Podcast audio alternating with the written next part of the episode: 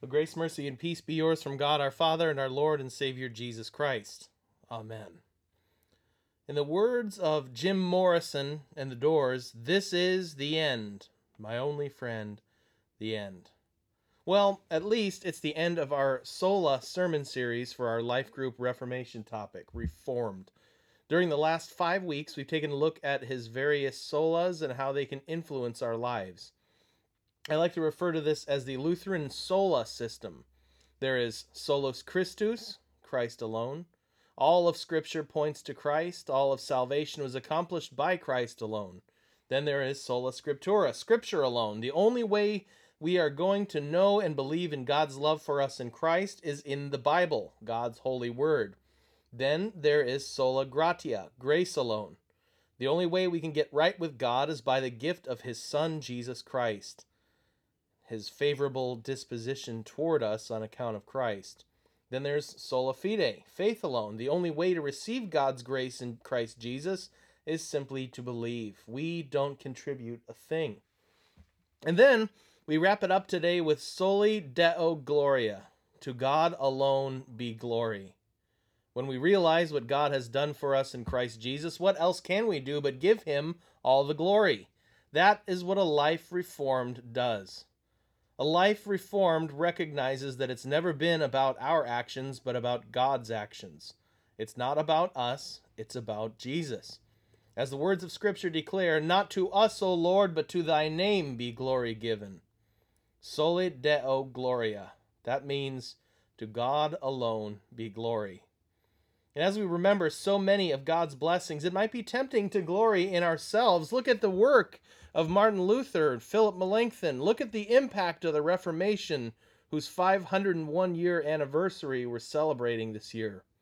We might be tempted to glory in our Lutheran identity and our Lutheran history, but remember, soli deo gloria, to God alone be glory. Martin Luther remembered that but only after he struggled with himself. The Bible talks about the righteousness of God. There was a time when Luther thought that meant he had to become righteous before God. What a struggle, a rather self centered struggle. As Luther struggled to make himself worthy of God's favor, he always came up short, just like you and me. Luther found himself bound by guilt and fear, just like you and me. But then Luther discovered that the righteousness of God is not a condition in us, but a gift from God. Wow! What a discovery! What a recovery! What a recovery of the gospel for the church of Christ. And this year, as in our series, as we celebrate the 501st anniversary of the Reformation, we rejoice and thank God that the gospel has been recovered so that all who hear it might be saved. In addition to providing the theological basis for all of these solas, the faith alone, grace alone, scripture alone, Christ alone, another unique contribution of Luther was his demonstration of how God uses paradoxes to get his grace to us. Now, a paradox is not two dachshunds. A paradox is when two things which seem to be opposite to each other are still both true at the same time like Tweedledee and Tweedledum, or like being an Angels fan and a Dodgers fan at the same time. It makes no sense. Even Jesus spoke at times using paradox. For example, Jesus said, Whoever finds his life will lose it, and whoever loses his life for my sake will find it. And four of Luther's famous paradoxes are as follows 1. God becoming human in Christ Jesus. 2. God humbling himself in Christ Jesus. Three, God using the opposites of law and gospel to make us his children. And four, the puzzling but peaceful reality that as God's children, we are both saint and sinner at the same time. At creation, God formed us in his image, but we screwed that up. Now, in these paradoxes, we see God's grace which reforms our lives. And for that we say, Soli Deo Gloria. To God alone be the glory. A recurrent theme for Luther was the notion that the finite is the bearer of the infinite.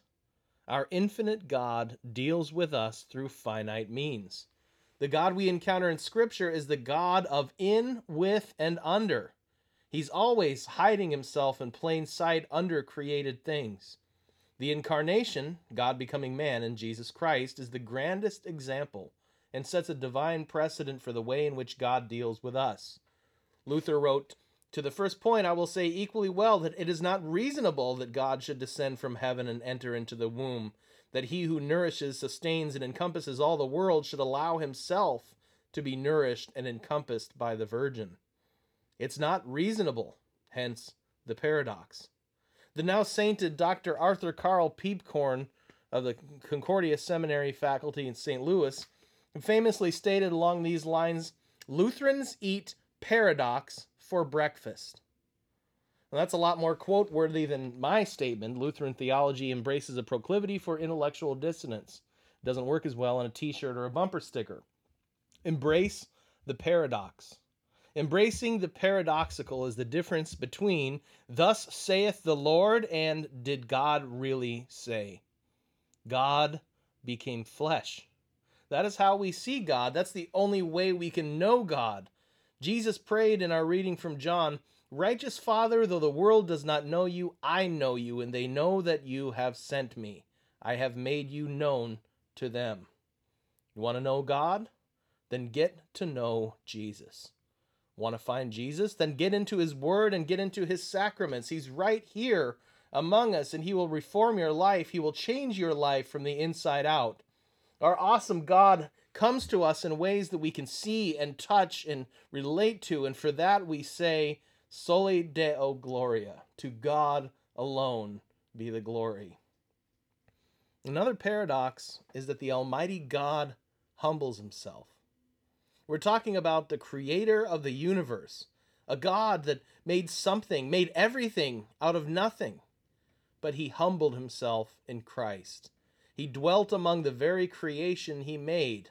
Then he suffered, then he died. A number of paradoxes become evident here. God reveals himself by hiding himself in Christ. God heals his people by suffering in Christ. God's power is seen in weakness. God gives us life by dying. Go figure. God found us through his suffering on the cross. Thus, we find God in his sufferings in the cross through Christ. And this is diametrically opposed to human reason, yet it is humbly accepted in trust, in faith, and for that we say, Soli Deo Gloria. And the law gospel dynamic is another paradox in Luther's theology. The distinction between law and gospel is as follows the law accuses, and the gospel excuses for the sake of Christ. The law demands, and the gospel gives. The law threatens, and the gospel promises. The law serves the alien work of God, and the gospel serves the proper work of God. The law prepares us for the gospel. Luther wrote, and that which is in Isaiah 28:21 calls the alien work of God that he may do his work. That is, he humbles us thoroughly, making us despair so that he may exalt us in his mercy, giving us hope. God has to empty our cup, which overfloweth with sin, so that he can fill our cup with Jesus. Ironically, we see a paradoxical unity of law gospel on the cross. There, God's love and God's wrath are revealed simultaneously.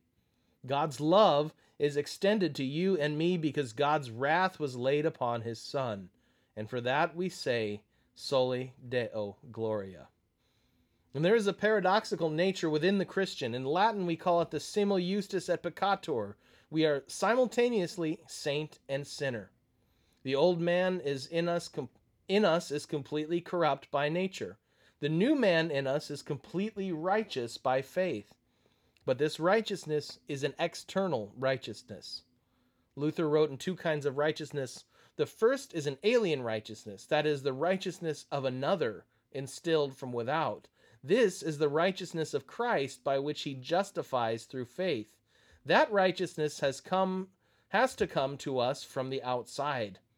We are by nature navel gazers, always looking for righteousness inside ourselves. But no righteousness there.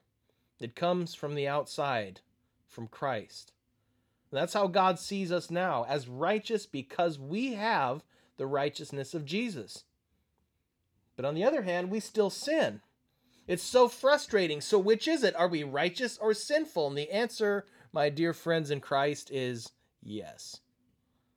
The paradoxical tension between our sinfulness and our righteousness will continue until death. Continuing on in the freedom of a Christian man, Luther wrote, As long as we live in the flesh, we only begin to make some progress in that which shall be perfected in the future life. So, despite the reality of Christ's righteousness credited to us in faith, the church still needs to present the reality of sin. If it does not, we will cling to an inner righteousness in ourselves. Only when we see the nature of our sin can and receive can we see and receive the righteousness of Christ. Ironically, the closer we are to grace, the more aware of our sin we are and the more grateful we are for that grace. Take a moment today and let that grace sink in. Amazing grace, how sweet the sound that saved a wretch like me. And for that we say, Soli Deo Gloria.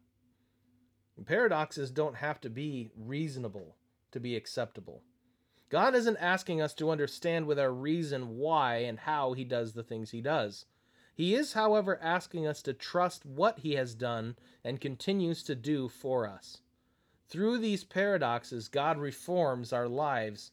These paradoxes put us at God's mercy, and I can't think of a better place to be in the mercy of God. And for that we say, Soli Deo Gloria. And now the peace of God, which surpasses all of our human understanding, guard your hearts and your minds in our Lord and Savior Jesus Christ. And all God's people said, Amen.